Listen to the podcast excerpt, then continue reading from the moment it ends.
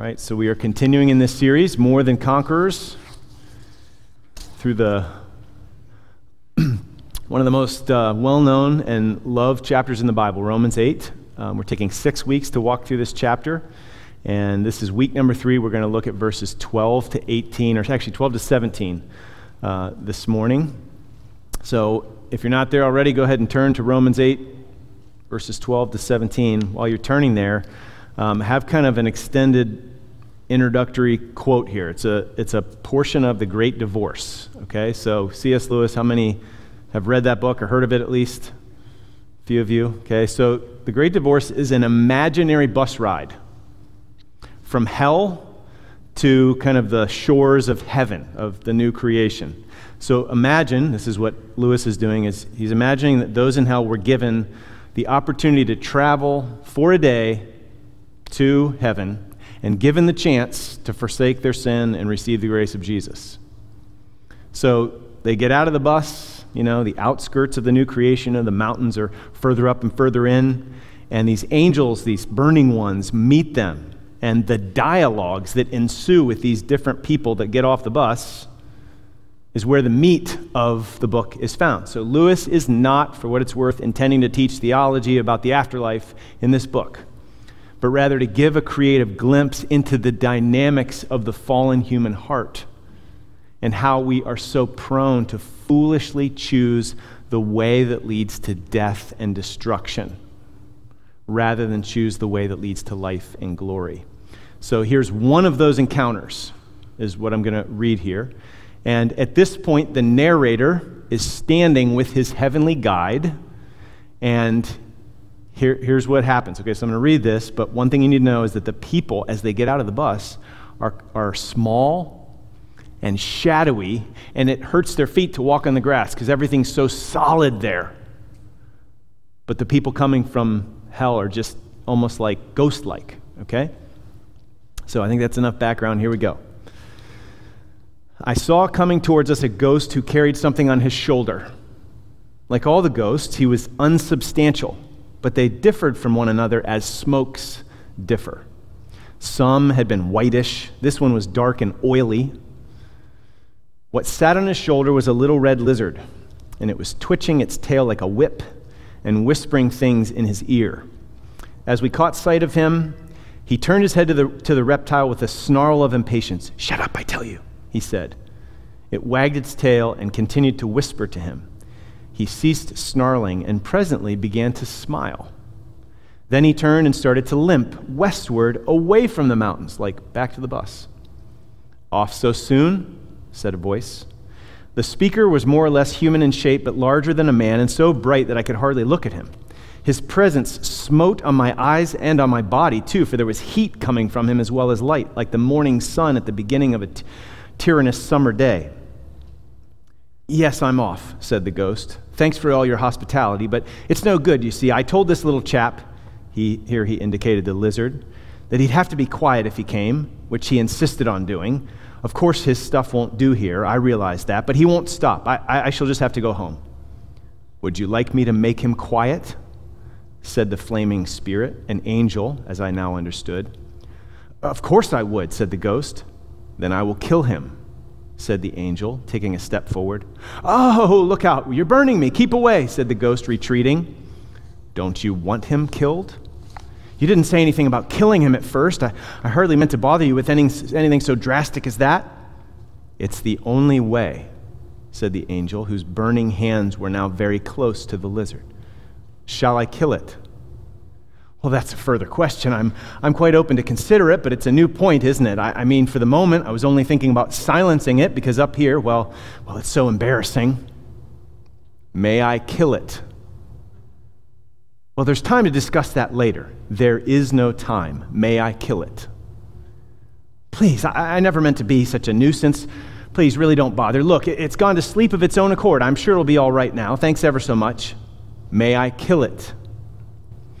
Honestly, I don't think there's the slightest necessity for that. I'm sure I'll be able to keep it in order now. I think the gradual process would be far better than killing it. The gradual process is of no use at all. Don't you think so? Well, I'll think over what you've said very carefully. I, I honestly will. In fact, I'd, I'd let you kill it now, but as a matter, matter of fact, I'm not feeling frightfully well today. It would be silly to do it now. I'd need to be in good health for the operation. Some other day, perhaps. There is no other day.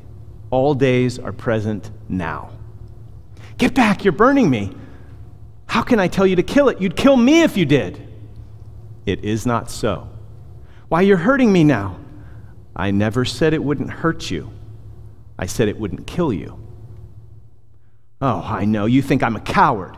But it isn't that. Really, it isn't. I say, let me run back by tonight's bus and get an opinion from my own doctor.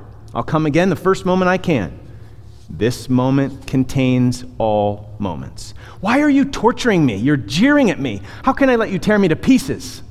The angel's hands were almost closed on the lizard, but not quite. Then the lizard began chattering to the ghost so loud that even I could hear what it was saying. Be careful, it said. He can do what he says. He can kill me. One fatal word from you, and he will. Then you'll be without me forever and ever. It's not natural. How could you live? You'd be only a sort of a ghost, not a real man as you are now. He doesn't understand. He's only a cold, bloodless, abstract thing. It may be natural for him, but it isn't for us. Yes, yes, I know. There are no real pleasures now, only dreams, but aren't they better than nothing? And I'll be so good. I admit I've sometimes gone too far in the past, but I promise I won't do it again. I'll give you nothing but really nice dreams, all sweet and fresh and almost innocent. You might say, quite innocent. Have I your permission? said the angel to the ghost. I know it will kill me. It won't. But supposing it did, you're right. It'd be better to be dead than to live with this creature. Then may I? Blast you, go on, can't you? Get it over. Do what you like, bellowed the ghost, but ended whimpering, God help me, God help me. Next moment, the ghost gave a scream of agony such as I never heard on earth. The burning one closed his crimson grip on the reptile, twisted it while it bit and wreathed, and then flung it broken backed on the turf. Oh, that's done for me, gasped the ghost, reeling backwards. For a moment, I could make out nothing distinctly. Then I saw between me and the nearest bush, unmistakably solid, but growing every moment solider, the upper arm and the shoulder of a man. Then, brighter still and stronger, the legs and hands. The neck and golden head materialized while I watched, and if my attention had not wavered, I should have seen the actual completing of a man, an immense man, naked, not much smaller than the angel. What distracted me was the fact that at the same moment, something seemed to be happening to the lizard. At first, I thought the operation had failed. So far from dying, the creature was still struggling and even growing bigger as it struggled. And as it grew, it changed. Its hinder parts grew rounder. The tail, still flickering, became a tail of hair that flickered between huge and glossy buttocks. Suddenly, I started back, rubbing my eyes. What stood before me was the greatest stallion I have ever seen silvery white, but with mane and tail of gold. It was smooth and shining, rippled with swells of flesh and muscle, whinnying and stamping with its hooves. At each stamp, the land shook and the trees dindled. The new made man turned and clapped the new horse's neck. It nosed his bright body. Horse and master breathed into each other's nostrils. The man turned from it, flung himself at the feet of the burning one, and embraced them. When he rose, I thought his face shone with tears. But it may have been only the liquid love and brightness, one cannot distinguish them in that country, which flowed from him. I had not long to think about it. In joyous haste, the young man leaped upon the horse's back. Turning in his seat, he waved a farewell, then nudged the stallion with his heels. They were off before I well knew what was happening. There was riding, if you like. I came out as quickly as I could from among the bushes to follow them with my eyes, but already they were only like a shooting star far off on the green plain and soon among the foothills of the mountains. Then, still like a star, I saw them winding up, scaling what seemed impossible steeps, and quicker every moment till, the near, till near the dim brow of the landscape, so high that I must strain my neck to see them, they vanished, bright themselves into the rose brightness of that everlasting morning. So, a little bit later, he has a conversation with his teacher to understand what happened. So the teacher said, Do you understand all of this, my son? I don't know about all, sir, said I. Am I right in thinking the lizard really turned into the horse? Aye, but it was killed first. You'll not forget that part of the story? I'll try not to, sir. But does it mean that everything, everything that is in us can go on to the mountains? Nothing, not even the best and noblest, can go on as it is now. Nothing, not even what is lowest and most bestial, will not be raised again if it submits to death. Flesh and blood cannot come to the mountains, not because they are too rank, but because they are too weak. What is a lizard compared with a stallion? Lust is a poor, weak, whimpering, whispering thing compared with that richness and energy of desire which will arise when lust has been killed.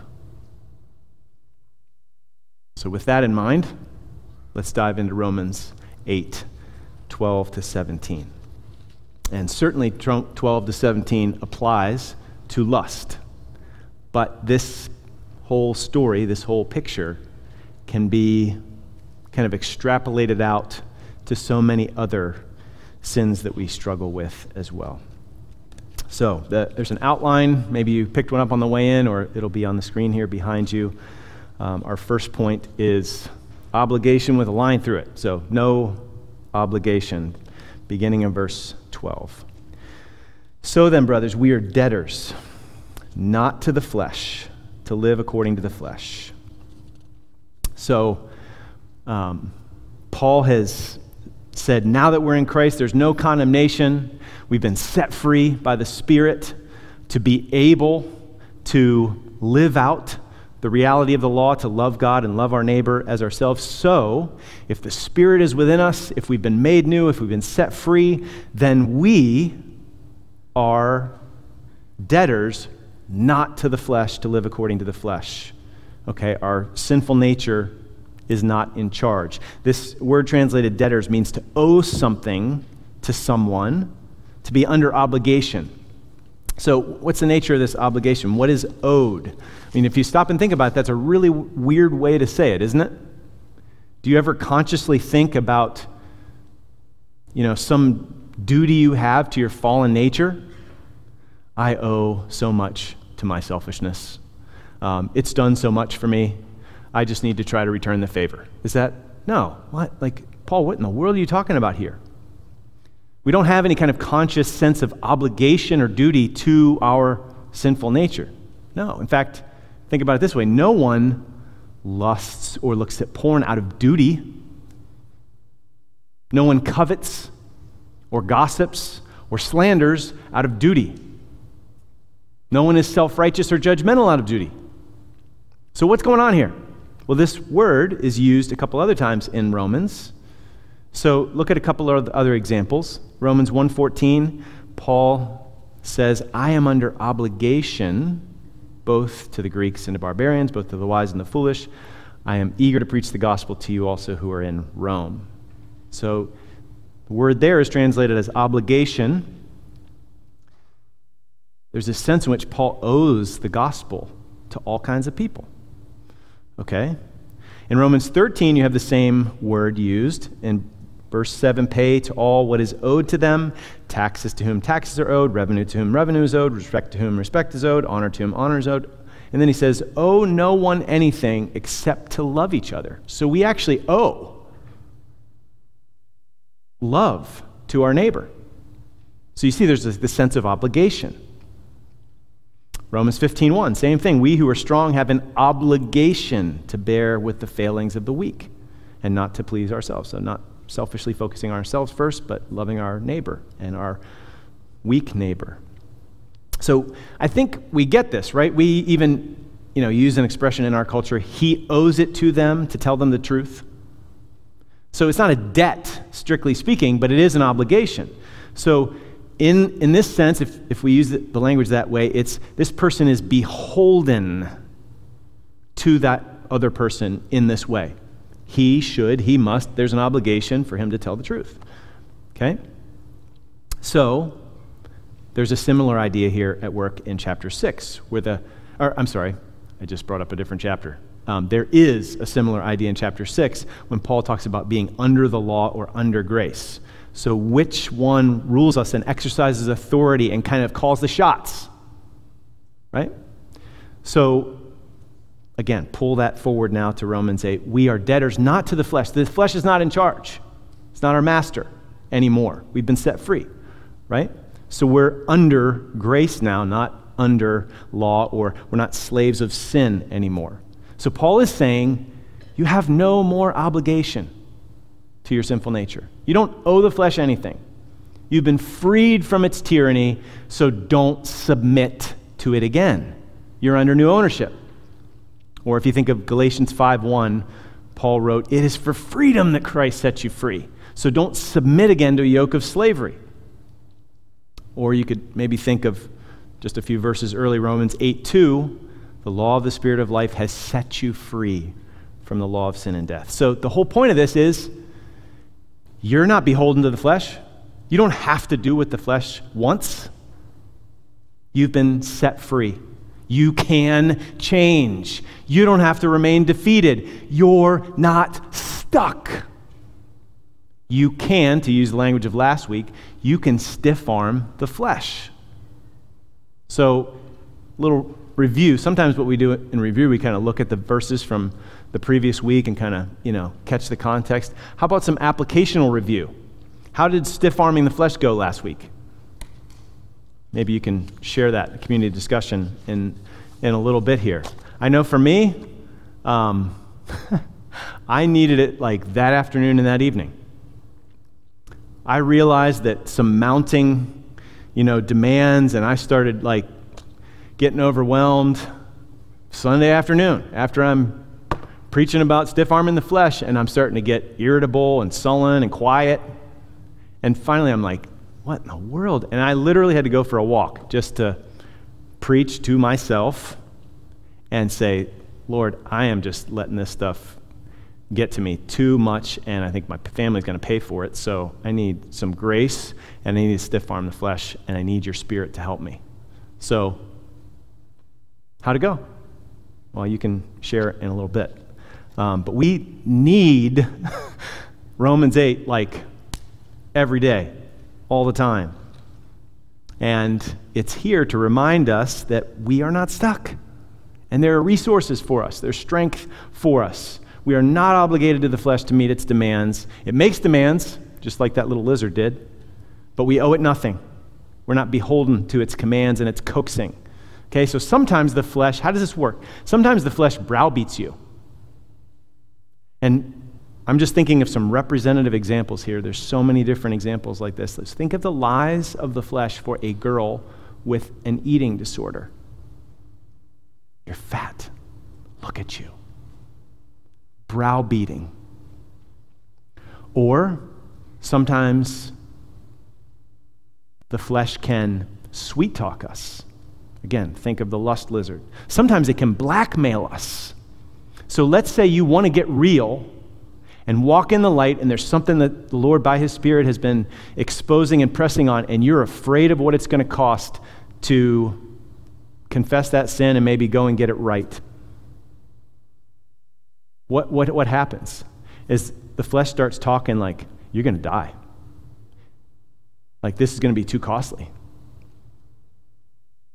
The flesh is trying to blackmail you into silence threaten, manipulate you to get you to quiet down. You're, you're going to die. Think about that lust lizard. No, no, no, no. You are going to die. This is so that I might live. You see how broadly applicable, even though it's focused on lust, that illustration is so broadly applicable. So listen, when the, when the flesh starts talking, so you have like the spirit on, I mean, you, I know it's silly, but the whole cartoon thing, you know, like the devil on this shoulder, the angel on this side, like the flesh and the spirit, you can't reason with flesh. The flesh is demanding, it's never satisfied. It's never going to be satisfied with your reasoning. You're never going to reason it into silence. You can't convince it. It needs to be killed, mortified, put to death. So we can't yield to it either to make it go away. Sometimes I think that's the strategy we choose, is to have it quiet down, we yield. And yeah, maybe for a moment it quiets down, but scratching the itch of the flesh only makes it more demanding. It's like feeding that lust lizard or that covetousness lizard or whatever else. Y'all know what a filibuster is?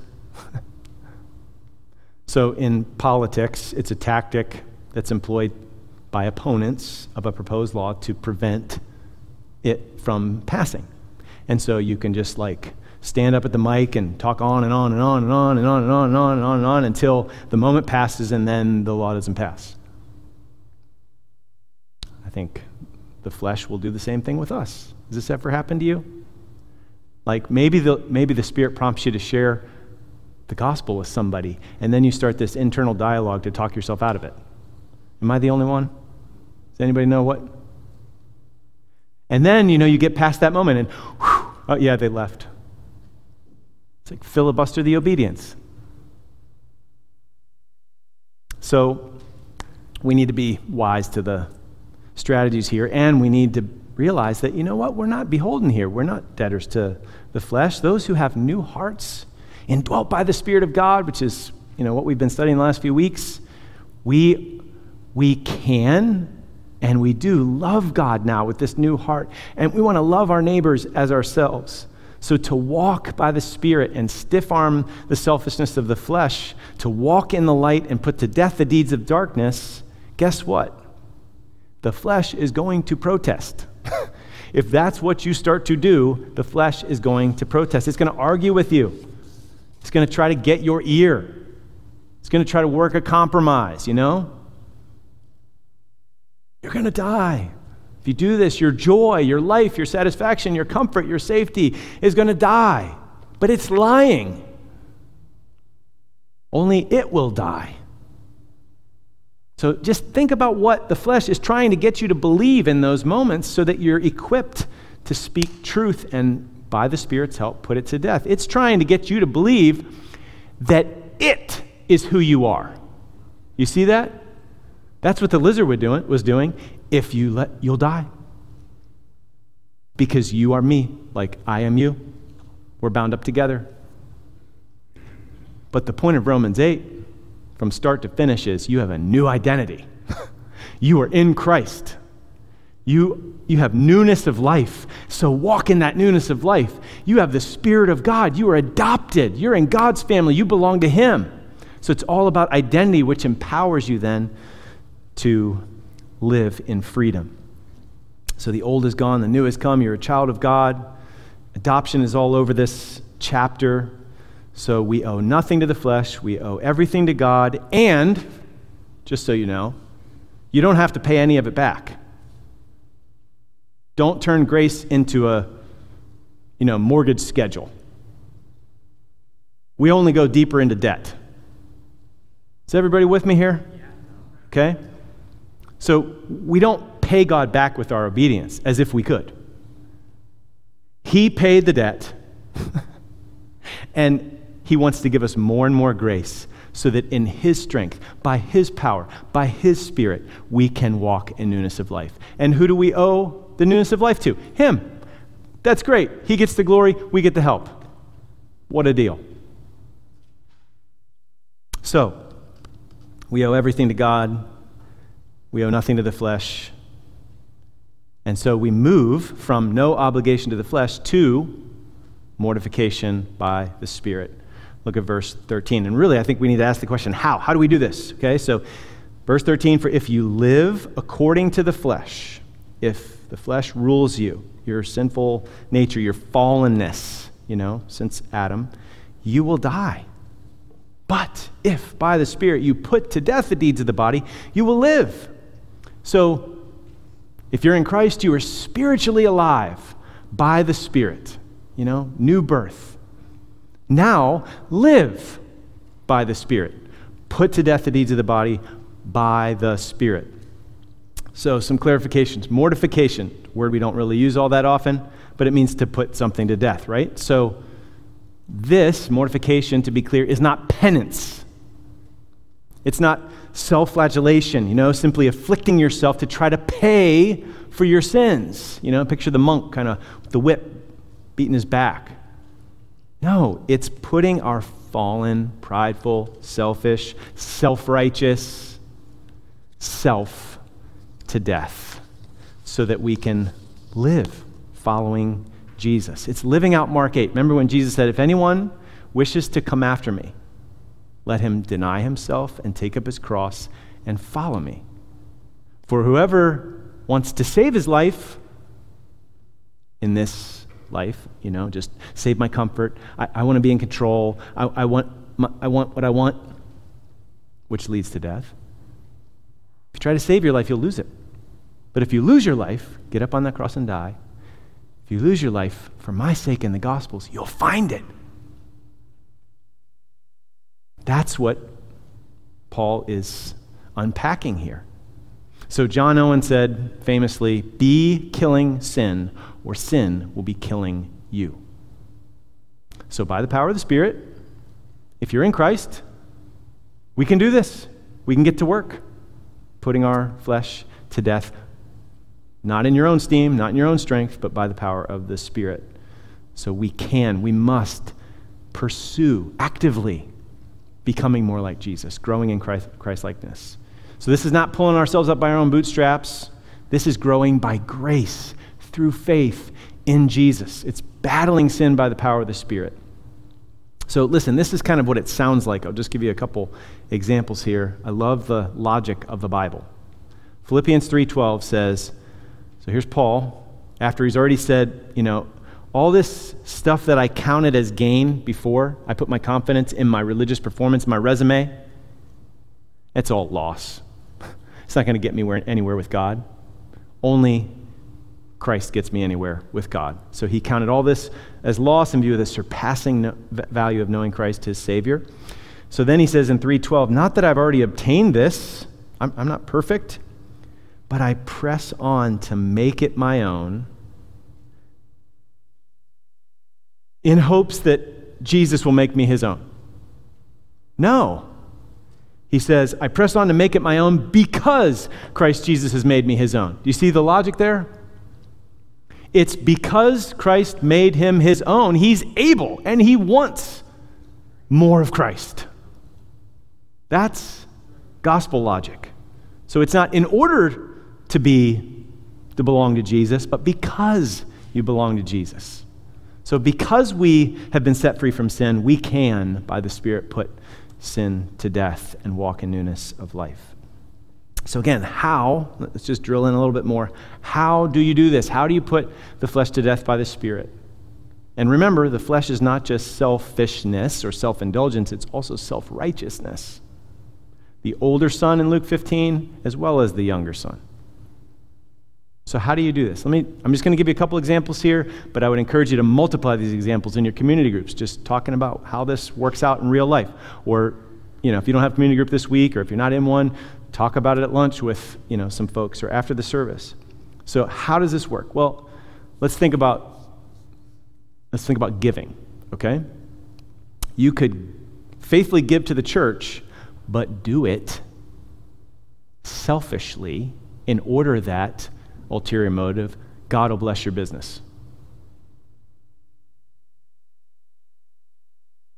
So you're kind of like using the one to get what you really want. That would be the flesh motivating you. So you got to be careful. Instead, giving is motivated by grace. And you know what? Regardless of what happens, you're not trying to buy shares of control with God for future blessing. Everybody with me here?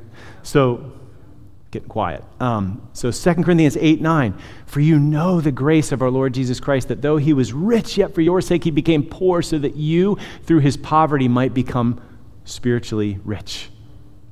You know that grace, and generosity of life is a reflex. It's not trying to secure anything except treasure in heaven because God promises that. You know, lay up treasure in heaven where moth and rust don't, don't destroy and thieves don't break in and steal. So, anyway, doesn't mean that um, God doesn't care about your business. He does. And you can go to Chris's class and the other guys that are leading that class on faith and work. It has a more creative title, but I can't remember it right now. So, anyway, 9 a.m. Um, so that stuff really matters. But again, what's the heart? What are the motivations here? Or how about this? Have you ever been around somebody who's more spiritually mature than you and maybe, or does something better than you? And then you can start to get down on yourself, or you can be jealous of them, or you can be critical of them because you want to like knock them down a couple rungs and then you feel a little bit better, or you can look for chinks in the armor, or you can offer excuses. Well, if I had this and that, then I would not. Or, by the power of the Spirit, knowing who you are because you're adopted and your future is incredibly bright, even if you don't have the same gifts as that person, or you're not as spiritually mature as that person, or impressive as that person, whatever, you've got God. and your, your identity secure in Christ. And you know what? All that God asks of you is faithfulness. Run the race that's set before you. He sets it before you. So trust Him. And fix your eyes on Jesus and run your race. And you know what? When other people are like blown by you and like really impressive, like, that's awesome. Look at that guy. Look at God's grace at work in them. It's not them, it's God's grace in them. You know, there's different gifts and there's different measures of gifts. And, you know, we can humbly just accept that and be great. Praise God. So, this is how do you put to death the deeds of the flesh? By the Spirit. How do we do this? One more example. So, um, a lot of energy for change can be generated from pride. I know this from firsthand experience, okay? So, not from the Spirit. Like, I'll look bad if I don't get this together. I want people to respect me and think highly of me. I've got to get better at this so that people don't think less of me. Okay. It's maybe obvious, but hey, how about okay, I need to grow in this area. Lord, help me. and you know what I really want? Is I want people to think highly of Jesus. So help me help people make think highly of Jesus. You see, set free rather than a slave to the flesh. So, that's mortification, a little bit of what it looks like. We need to be changed by the power of the gospel, not for the sake of self righteousness, but again, there's good news here. We can be changed. Greater is he who dwells within us, the Spirit of God, than the sin that still remains. The Spirit can kill the lizard, you know, over and over again as we need it. Spirit leads the children of God to put to death what leads to death. He just wants to kill what's killing us so that we might really live. So, let's think about this for a minute. Mortification, the title of this thing is Mortification and Adoption. Ah, that doesn't sound like those things go together, right? I mean, it sounds strange, like adoption and putting things to death, you know? But think about it this way adoption is giving someone a new life, right? What if that child was a lying, thieving, manipulative, cutthroat street urchin? And then they're adopted by this wonderful family, do you think they're going to need to learn some new modes of operation and put some things to death so that they can flourish? So they actually go together hand in glove mortification and adoption. We must kill our sin because we are sons and daughters, not in order to become sons and daughters. Again, this is assuming, I mean, if you came in this morning and you're not a Christian, you can become a child of God. You recognize your sin. You need a Savior. You can't save yourself. You can't atone for your sins. You know this guilt and shame. You can't, you know, work it away, cleanse it away, whatever. You can come with the empty, empty hands of faith to Jesus and say, Save me, and He will save you this morning, and you will become a child of the King, and all of this is yours. So, repent, turn away from what's killing you, believe, trust in Jesus. And then you will join us as we're seeking to kill our sin, not in order to be God's children, but because we're God's children. Third point adoption. These are going to get faster now. Um, verse 14 For all who are led by the Spirit of God are sons of God.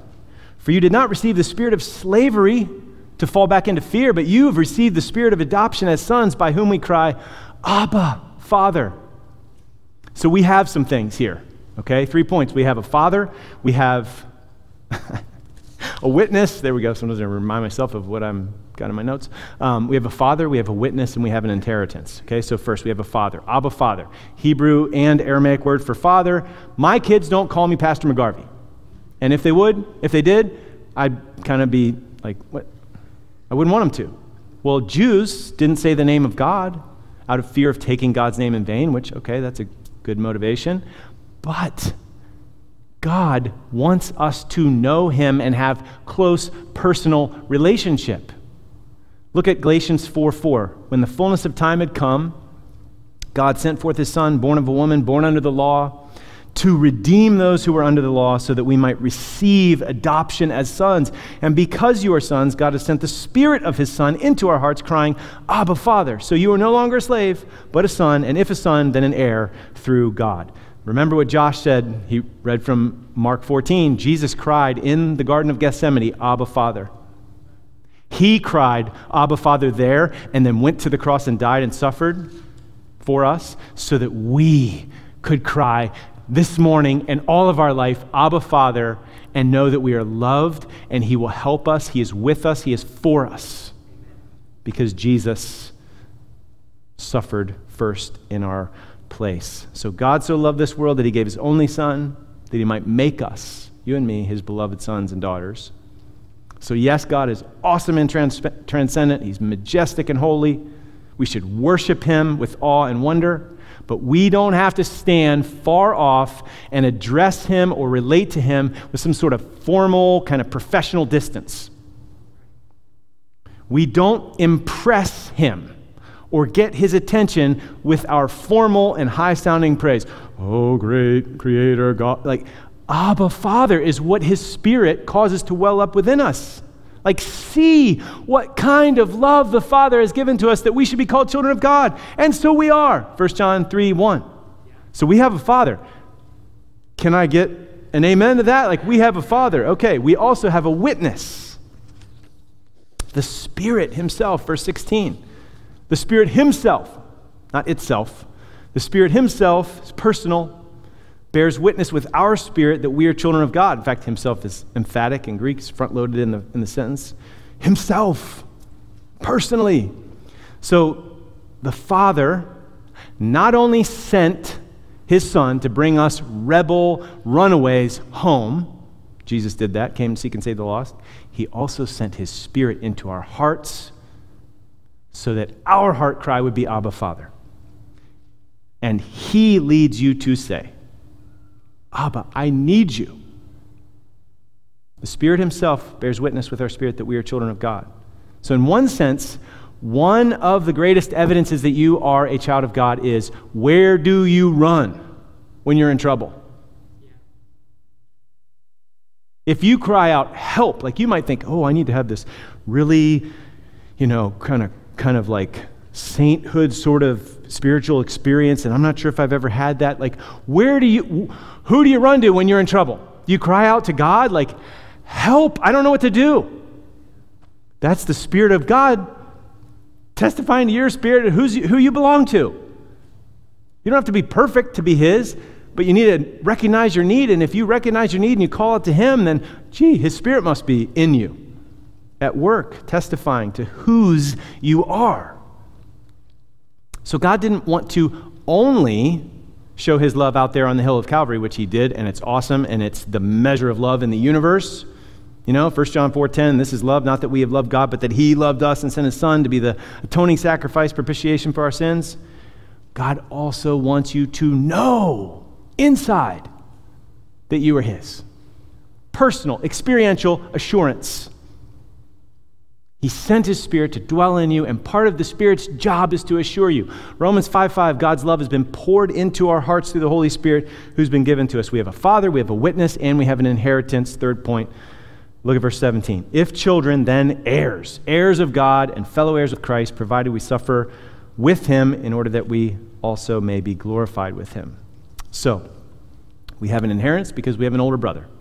We are fellow heirs with Christ. Jesus is, Hebrews 1 2, the heir of all things.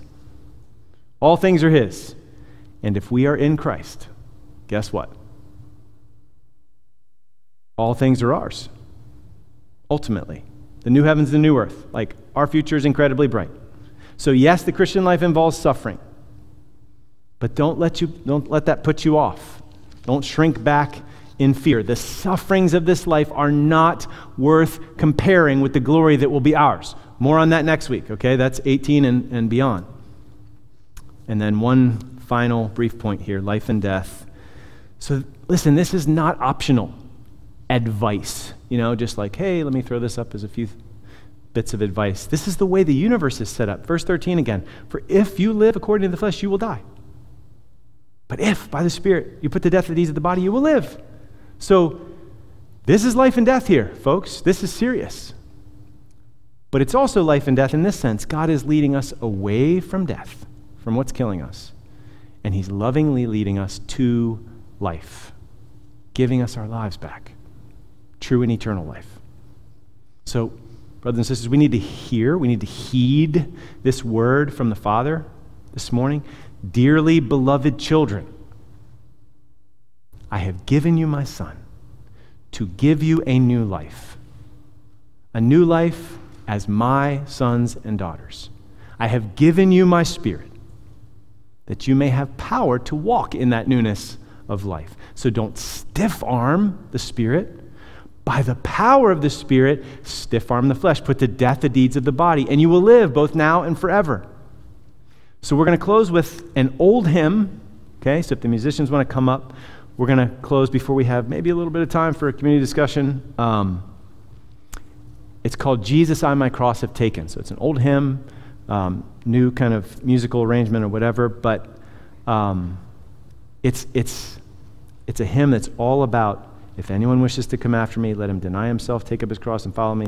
Whoever tries to save his life will lose it. Whoever loses his life for my sake in the Gospels will find it. Or as Jim Elliot said, he is no fool who gives what he cannot keep to gain what he cannot lose. So, this loss, this suffering, this death that God is calling us to is no real sacrifice. It's only that you might really live. Okay, one quick little clarification. There's a line that says, In thy service, pain is pleasure. With thy favor, loss is gain. That does not mean the Christians are masochists, okay? It means that we can rejoice even when we suffer for Jesus because we have God's smile through that suffering, and He turns loss to gain. He turns suffering to growth.